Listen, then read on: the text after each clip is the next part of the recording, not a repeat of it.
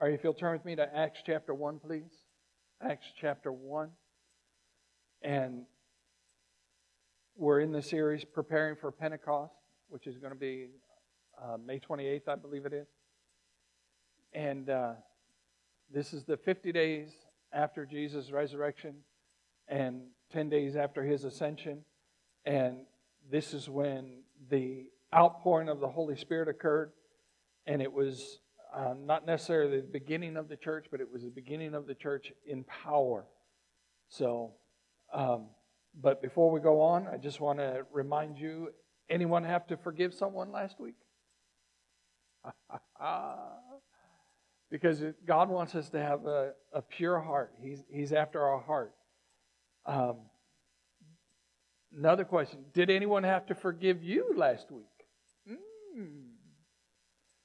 Did you do something that caused somebody to have to forgive you? And I'm reminding you this because if we want to see God's kingdom come, His will be done on earth as it is in heaven, then we have to have those hearts that God has, the pure hearts before God. And that means we have to come to the place, whether we like it or not, because it's not based on feelings. But we come to the place where we forgive as God has forgiven us. And we looked at that last week. So if you weren't here, make sure you do it.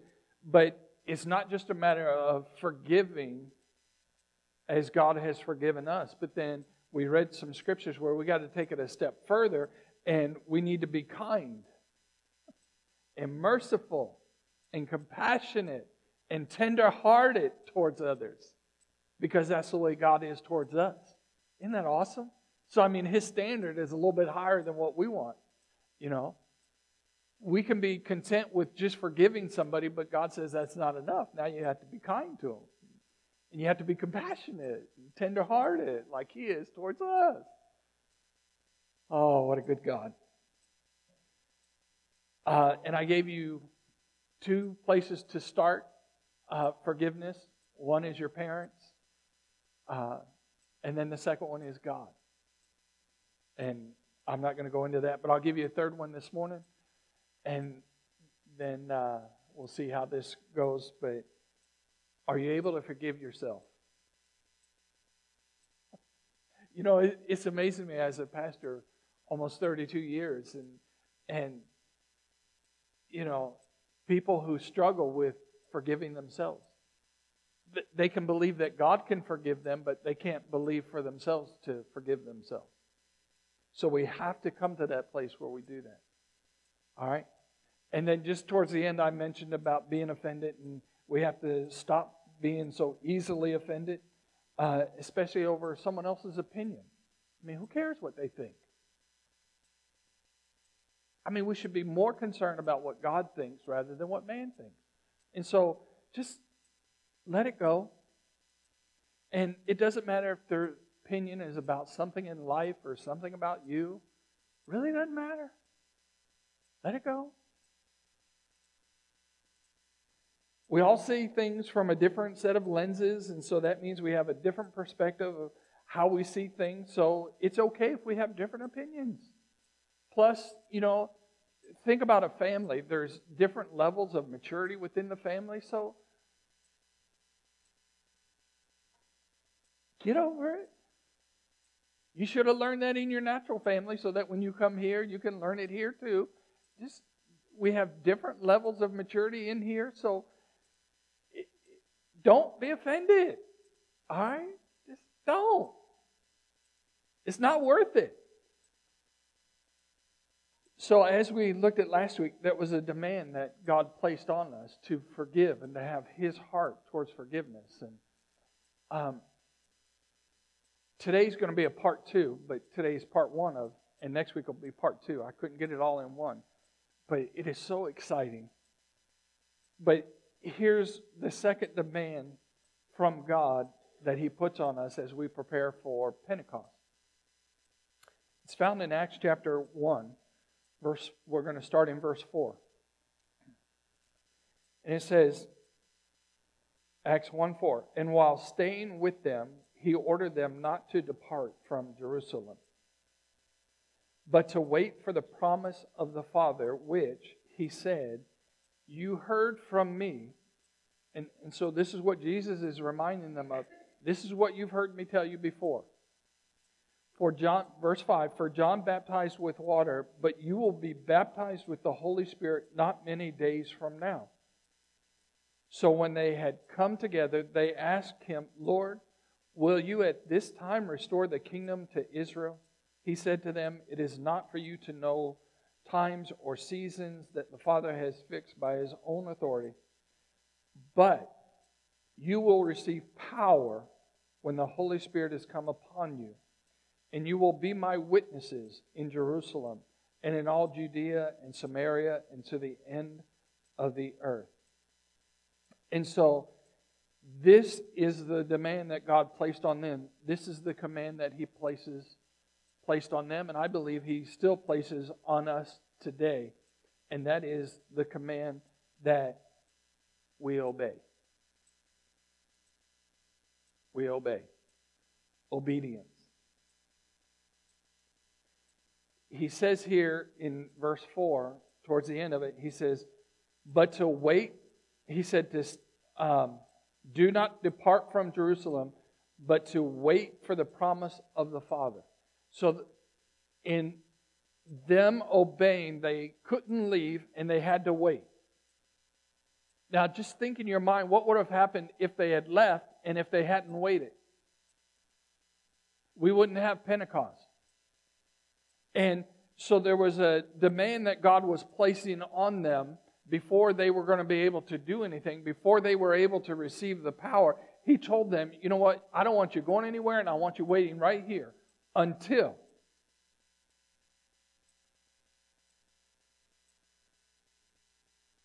now, if you'll look with me to Acts chapter 2, verse 1. Now they were faithful to do this, so we get Acts 2, verse 1, and it says, when the day of Pentecost arrived, they were all together in one place. So we know that they obeyed. They didn't leave. Amen? Hallelujah. And because of that, verse 2, and suddenly there came from heaven a sound like a mighty rushing wind, and it filled the entire house where they were sitting. And divided tongues as of fire appeared to them and rested on each one of them. And they were all filled with the Holy Spirit and began to speak in other tongues as the Spirit gave them utterance. Now, I want us to understand that the Holy Spirit is necessary for our faith and for our walk of faith with God. We can't do it without the Holy Spirit. We have to have the Holy Spirit. And it's not just the day that we're born again type of Holy Spirit. I mean, that comes, but then we have to walk with the Holy Spirit. We have to be in tune with the Holy Spirit. Be baptized in the Holy Spirit, which we'll get to later. Not today, but down the road. And we have to understand the importance of what Jesus is saying, because this day in history changed history for good, for the world. It was a marking.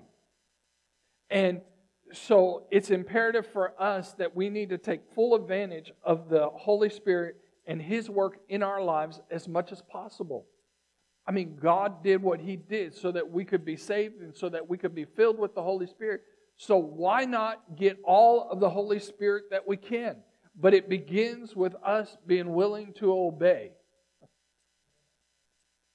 Now, I don't know how it is in your life, but I know it's true in mine. I need as much of the Holy Spirit as I can get. My life is better. My wife's life is better. My children's life is better when Richard is filled with the Holy Spirit as much as possible.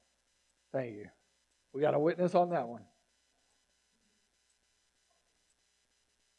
And so,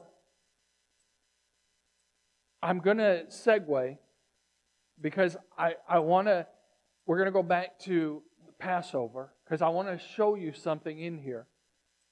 And again, we're going to look at this next week as well.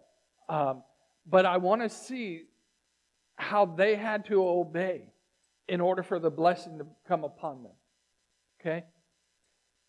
And this morning we're going to make a distinction because we have talked about the shed blood of Jesus. We've talked about the 7 places that His blood was shed and how awesome that is. And His blood being shed is the beginning of the new covenant, the better covenant. Okay? So we've looked at the shedding of the blood of Jesus, but today I want to share about the sprinkled blood of Jesus and how that speaks to us of obedience. And we must realize the benefits of Jesus' shed blood, but we also must apply His blood over our lives by sprinkling it, and we'll figure this all out. So there's more to just the shedding of the blood of Jesus Christ. There's the sprinkling of the blood of Jesus Christ in our lives. One gives us the new covenant in its totality, but the sprinkling gives us what we have need of concerning the promises. And we'll figure this out as we go, but it's incredible to me how God is. The shed blood of Jesus contains all the rights and promises of the new covenant. The sprinkled blood activates the supernatural power of the covenant as we speak it, as we claim it, as we declare it, as we confess it, as our victory. And when we talk about the sprinkling of the blood of Jesus, we're talking about applying the blood. And as we talk about applying the blood, I want you to think about it in this sense. That's the portion of our obedience. Okay? So we're going to apply the blood. We're going to be obedient. And we're going to do this as we look back over the first Passover, and applying the blood of Jesus over our lives is the same as pleading the blood or speaking the blood of Jesus. Okay? There's fancy words out there, but here's what it is. So, now if you'll turn with me to Exodus chapter 12, please. Exodus chapter 12. We're going back to Passover and the instructions that God gave Moses and Moses gave to the Israelites.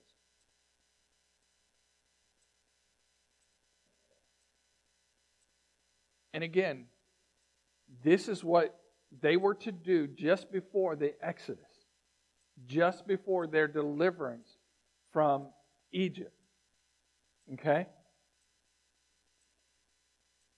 Exodus 12:21. Exodus 12:21. Then Moses called all the elders of Israel and said to them, "Go and select lambs for yourselves according to your clans and kill the Passover lamb. Take a bunch of hyssop and dip it in the blood that is in the basin and touch the lintel and the two doorposts with the blood that is in the basin. None of you shall go out of the door of his house until the morning. For the Lord will pass through to strike the Egyptians, and when he sees the blood of the lintel and on the doorpost, two doorposts, the Lord will pass over the door and will not allow the destroyer to enter your houses to strike you." Okay, so, and I purposely did not get into this earlier when we were talking about the Passover. Now's the time to talk about it because I think it's so crucial to what God is doing in our lives. So the first step was they had to gather the lamb, they had to tend the lamb, care for it, and then they had to gather it and then kill it. Okay? That's in verse 21. But in verse 22, this is what he says to them. "Take a bunch of hyssop and dip it in the blood that is in the basin and touch the lintel and the two doorposts with the blood that is in the basin." Okay. I want us to see that as obedience. That is their obedience. It wasn't enough for them to kill the lamb and let the blood flow. And when the blood flowed, they would catch it in a basin. So then he tells them, this is their, they have to decide if they're going to obey this or not. But think about it. The blood is in the basin. But what good is the blood in the basin if it doesn't get onto the doorpost? And so it's imperative that they were obedient to the Lord in this. Because if they left the blood in the basin, though they killed the lamb and collected the blood, it didn't do them any good because they didn't put it on their doorpost and on the lintel. But when they did, when they obeyed, that's when their protection came.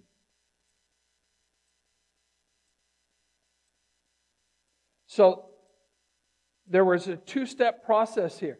There was the shedding of the blood, and that shedding of the blood was collected in the basin. But the next step was to take the hyssop and dip it in the basin of blood and then apply it to the doorpost and the top. Okay? If they would have killed the lamb and not put the blood on the doorpost, they wouldn't have obeyed the Lord completely. And how many of us, we hear something from God or we see something in God's Word and we think, okay, well, we're going to do it, but we're just going to do it partially. We're not going to do it completely. Just take forgiveness of what we shared last week. You know, it's like forgiveness is one thing, but then being kind and being compassionate and tenderhearted like God is towards us, that's a whole nother thing. But He's calling us to do both of those, not one or the other, but both of them. But yes, it may begin with forgiveness, but it has to be greater than that too. Because God has done so much greater for us.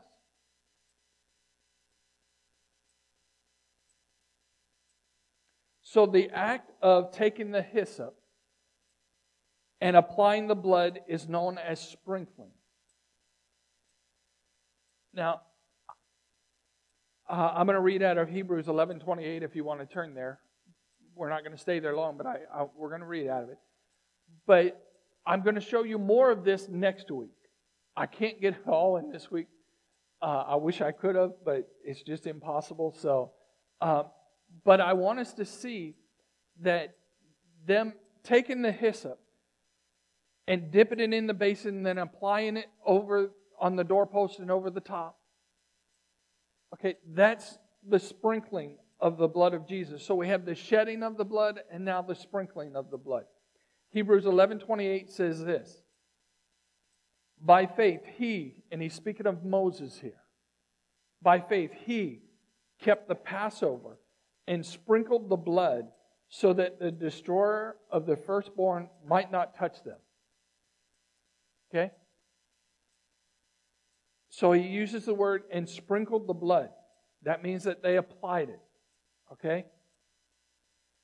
So in seeing this, in understanding this, and seeing what we've just read in Exodus chapter 12, I want us to get in our minds, get in our hearts, there's more to the blood of Jesus than just the shedding of it. Okay?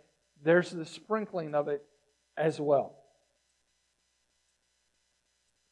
And we're going to see that just as they had the shed blood and then applied the blood, it's speaking prophetically for us to know that it is one thing to be forgiven by the shed blood of Jesus and another to operate or experience a greater realm of the power of the covenant of God that He has made with us as we sprinkle or plead or whatever you want to call it, His blood over our lives.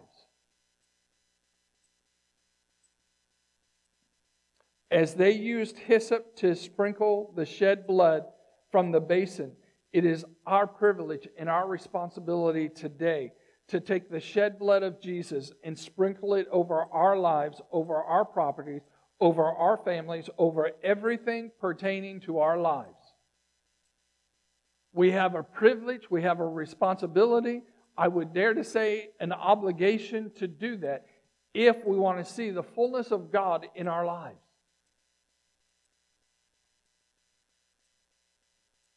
And so, let me just give you a sample of what the sprinkling of Jesus' blood looks like in our lives.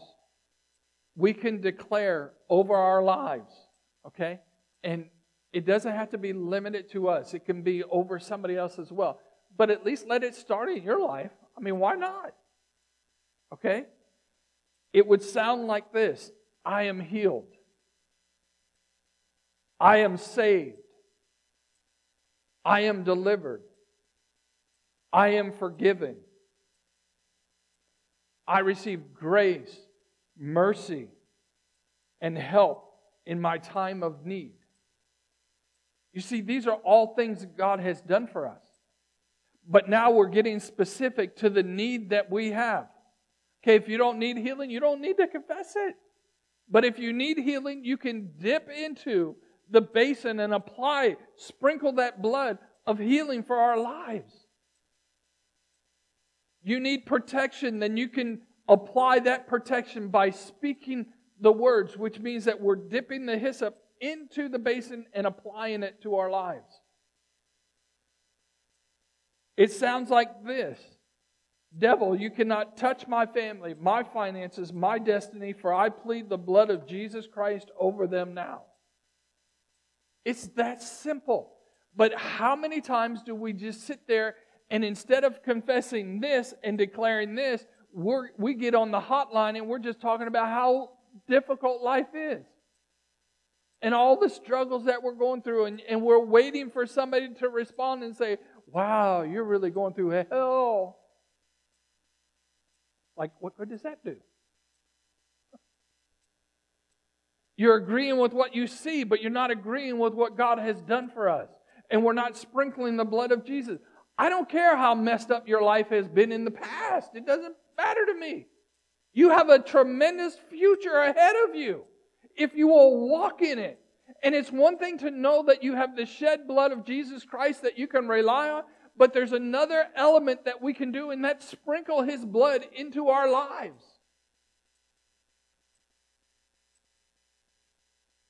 But it was a choice that they had to make. And I want you to know, when you're starting to declare this and confess this and say this out of your mouth, these are more than just words. This is the sprinkling of the supernatural power and protection contained in the blood of Jesus, shed for us and then applied in our lives. When we plead the blood of Jesus Christ, we are standing on legal authority that the devil cannot contest. And as long as the shed blood was left in the basin and not applied, the death angel had a right to strike the home. But the blood had to be lifted out of the basin and sprinkled onto the door to fulfill its purpose of protection. And the same is true for our lives as well.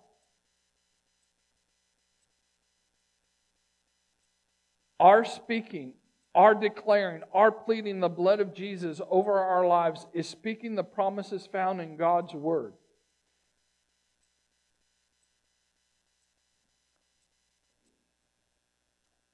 Our basin right now is this right here.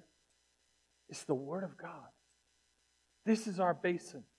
This is what we're to dip into. This is what we're to apply for our lives, in our lives, over our lives. Because this is all about the shed blood of Jesus Christ and now the sprinkling of His blood in our lives. The sprinkling of His blood is taking His Word and applying it to our lives because we have a legal right to do that. Because He shed His blood, and now we're going to dip our hyssop into that, and we're going to pull out the promises of God. And some people say, well, that's a naming and claiming. I don't care what you want to call it, but it's what God has destined for our lives. And if He's destined it for my life, I want it. I need it. You know, when I came to know the Lord, there was one thing that I told the Lord. I said, I don't want just a portion of you. I want all of you that I can get, because I know the state that I was in before I met you, and I'm not going to stay there. And so I'll take as much of you as I can get. And I'm still trying to get more of Him. I still want His effect more and more in my life. And so it's not just enough to be saved, but now we can sprinkle His blood over our lives. And I'm going to show you in just a minute that His word is the hyssop that we use. The hyssop plant is like a weed. It was full of abundance. It was everywhere. You didn't have to go looking for it. You know, I love spring, but the one thing that I hate about spring is all the weeds seem to come first. I mean, it's like, good grief. So, and when you think about it, if hyssop is like our words are plentiful, aren't they? There's no limit to them. And I believe that's why part of the reason God chose that plant. Because we have the ability through our words to change the destiny and the direction of our lives. Now, I know I got on you last week, but this is good this week, so y'all need to look a little bit more happier. When we declare God's word over our lives, we are dipping into the basin and sprinkling His blood and the protection and the provision of it and everything else that goes with it. As we speak His blood by declaring His word, we are under God's supernatural protection that keeps the destroyer at a distance, and that is our hyssop. Just like they took their hyssop and put the blood on, applied the blood, sprinkled the blood, that's what we're doing with our words. So when the enemy comes in and he says, oh, you're never going to make it, you can say whatever you want. I mean, y'all get offended at the enemy telling you you're not going to make it. You don't have to do it. Speak His word. Greater is He that is in me than he that's in the world. I may not look like much, but greater is He that is in me.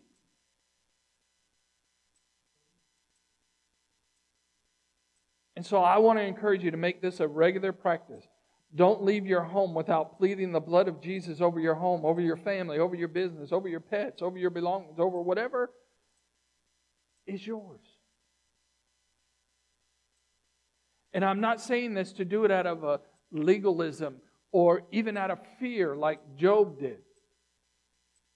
The scripture says that Job made all of these sacrifices, these blood sacrifices, but he did it out of a fearful heart. We're not doing it out of a fearful heart. We're doing it out of an authoritative heart, a declaring heart that says, God, this is who You are in my life, and I agree with You.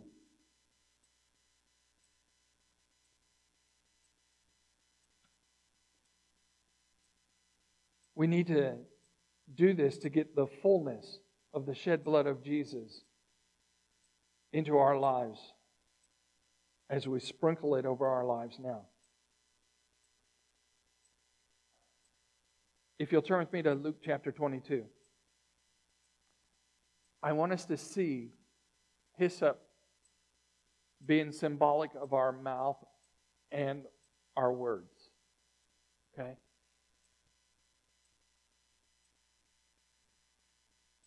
I hope you get this morning. And if you don't understand it, then go online and listen to it as often as you need to. I think this is crucial for our lives. In Luke chapter 22, we're going to find ourselves coming to the last Passover that Jesus was going to share with the disciples before His crucifixion. So we have to understand that He has shared other ones, okay? But this is His last one. And so before this last one, He declares that He's not going to eat of the fruit of the vine until the kingdom of God should come. So in Luke chapter 22, verse 14, we pick up His conversation with the disciples. And it's this, Luke 22, 14. And when the hour came, He reclined at the table, and the apostles with Him. And He said to them, I have earnestly desired to eat this Passover with you before I suffer. So He's telling them what's in His heart. And then verse 16, He says this, for I tell you, I will not eat of it. He says, my desire is to eat of it, but I'm letting you know I can't eat of it right now. For I tell you, I will not eat it until it is fulfilled in the kingdom of God. And so He's talking about, He knows what's coming. He's talking about the shedding of His blood, Him being crucified on the cross, Him dying our death, and being buried. Okay? He knows what's coming. He says, look, I'm not going to drink of this until the kingdom of God has come. Okay, he still hadn't been beaten yet, still hadn't been crucified yet. But he knows what's coming. Verse 17. And he took a cup, and when he had given thanks, he said, take this and divide it among yourselves. For I tell you that from now on I will not drink of the fruit of the wine until the kingdom of God comes.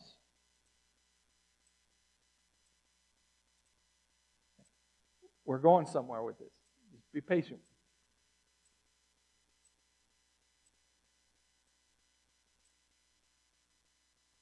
So if he says this, what do you think happens when he's on the cross?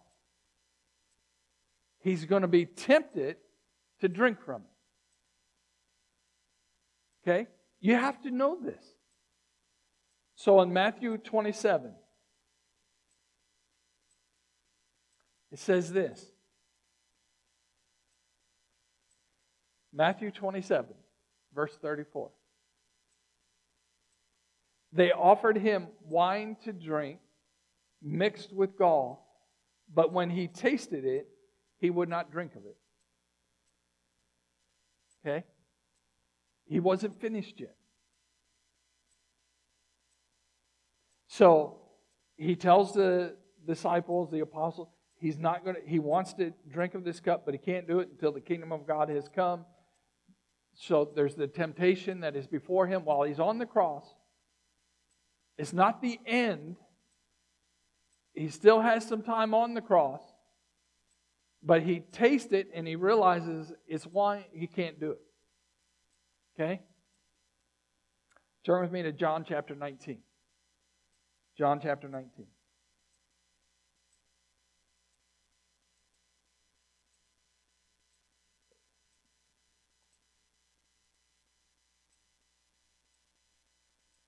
John 19 verse 28 says, before we read it, Jesus is on the cross. He's getting ready to die. Okay? He turns to John, the disciple, and his mom, and he tells them, mother, here's your son, son, here's your mother. In other words, you're taken care of. That has just taken place, so it's almost at the end of his time when he's going to die. And it says this, John 19:28. After this, Jesus, knowing that all was now finished, said, to fulfill the scripture, I thirst. Verse 29, a jar full of sour wine stood there. So they put a sponge full of the sour wine on a hyssop branch and held it to his mouth. You can't make this up. You can't plan this any better unless you're God. How were they to sprinkle the blood of Jesus Christ on the doorpost? By hyssop. And what do they do here? They get a hyssop branch, a clunk of it, and they put the sponge full of the sour wine now, and they take it up to his lips. Verse 30, when Jesus had received the sour wine, he said, it is finished. And he bowed his head and gave up his spirit. It's the end. His kingdom has come.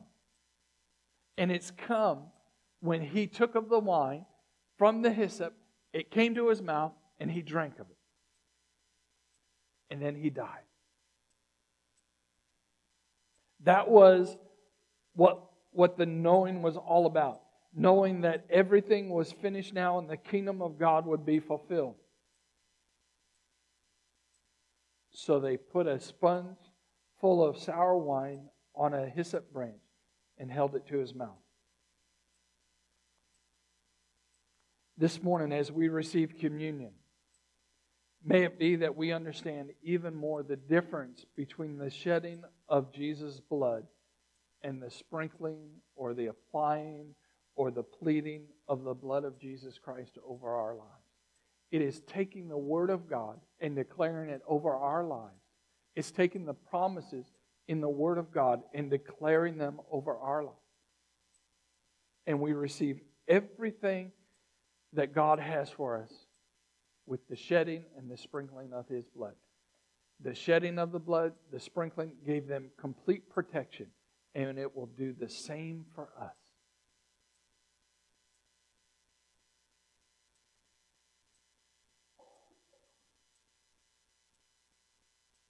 You've heard me say it in the past, and I'm going to say it this morning. There is more to life than just being forgiven and saved and going to heaven. You can rest there if you want. You can be satisfied, because all of that to me is recognizing the shed blood of Jesus Christ. Through the shed blood, when you come to Him and you become born again, you become saved, you're forgiven, you're on your way to heaven. And sadly, that's where most people stay. That's the shedding of the blood, but there's the sprinkling of the blood. And that depends on our obedience. It depends on our willingness to obey. But it's when we begin to sprinkle the blood of Jesus Christ, sprinkle the shed blood of Jesus Christ over our lives, that victory comes with the authority and the right that God has given us to apply and sprinkle His blood by His words out of our mouths over our lives. So I want to encourage you, begin to do that. Find the scriptures that you need to hold on to and declare them over your lives, over your family's life, over your business, over your belongings, over whatever pertains to you. Speak it. Apply it. Sprinkle it.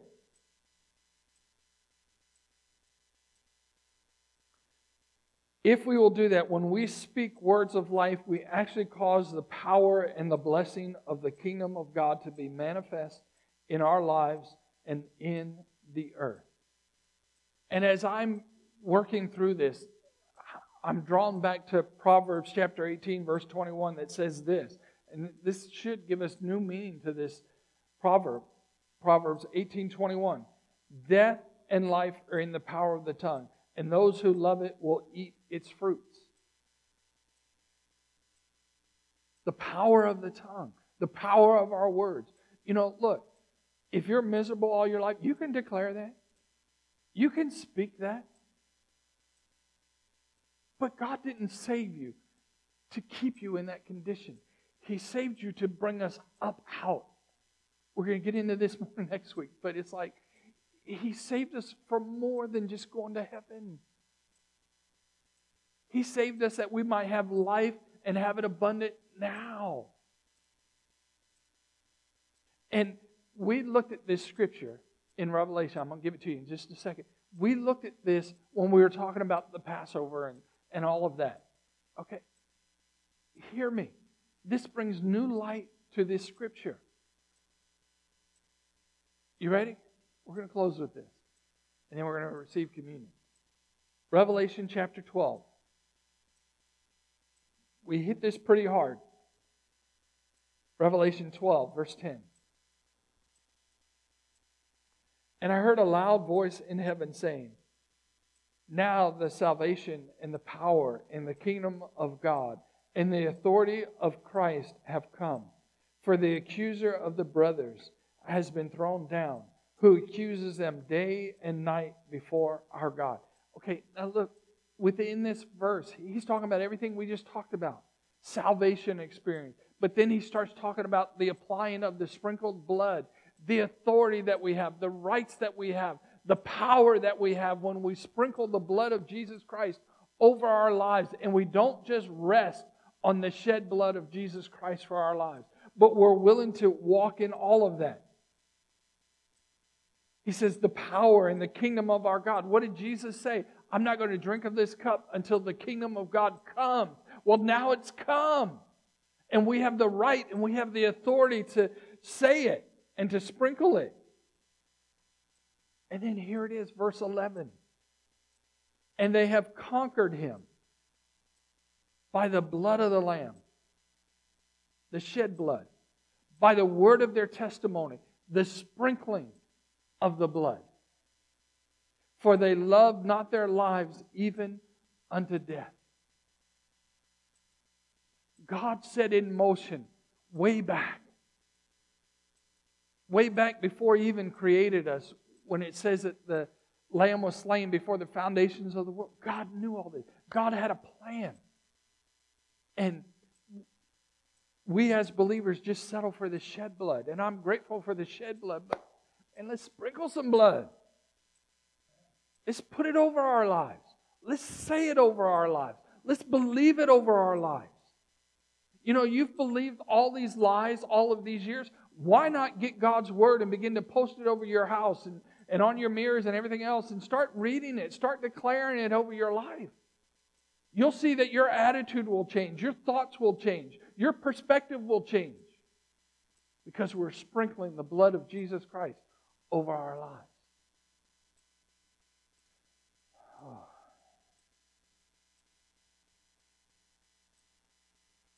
You know, lately I've just come to really despise 7 weeks makes up, or 7 days makes up a week, because I got to wait 7 days to talk to you guys again.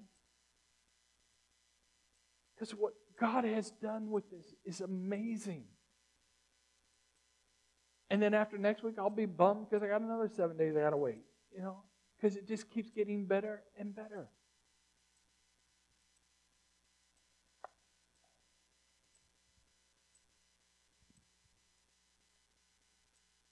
I believe that God is awakening us in an incredible manner. And there's going to be great things that He does.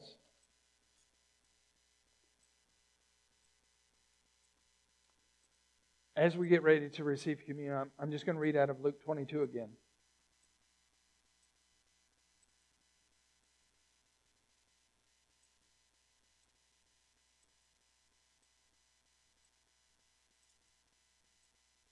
Verse 14, now, we've read this, I understand it, but we're going to read a little bit more because we didn't read it all in Luke 22. And when the hour had come, he reclined at table, and the disciples with him. And he said to them, I have earnestly desired to eat this Passover with you before I suffer. For I tell you, I will not eat of it until it is fulfilled in the kingdom of God. And he took a cup. And when he had given thanks, he said, Take this and divide it among yourselves. For I tell you that from now on I will not drink of the fruit of the vine until the kingdom of God comes. And he took bread, and he had given thanks, and he broke it and gave it to them, saying, This is my body which is given for you. Do this in remembrance of me. And likewise the cup after he had eaten, saying, This cup that is poured out for you is the new covenant in my blood. But behold the hand... Oh, we won't go into that. And so I want us to see that He's given us the bread and the cup. If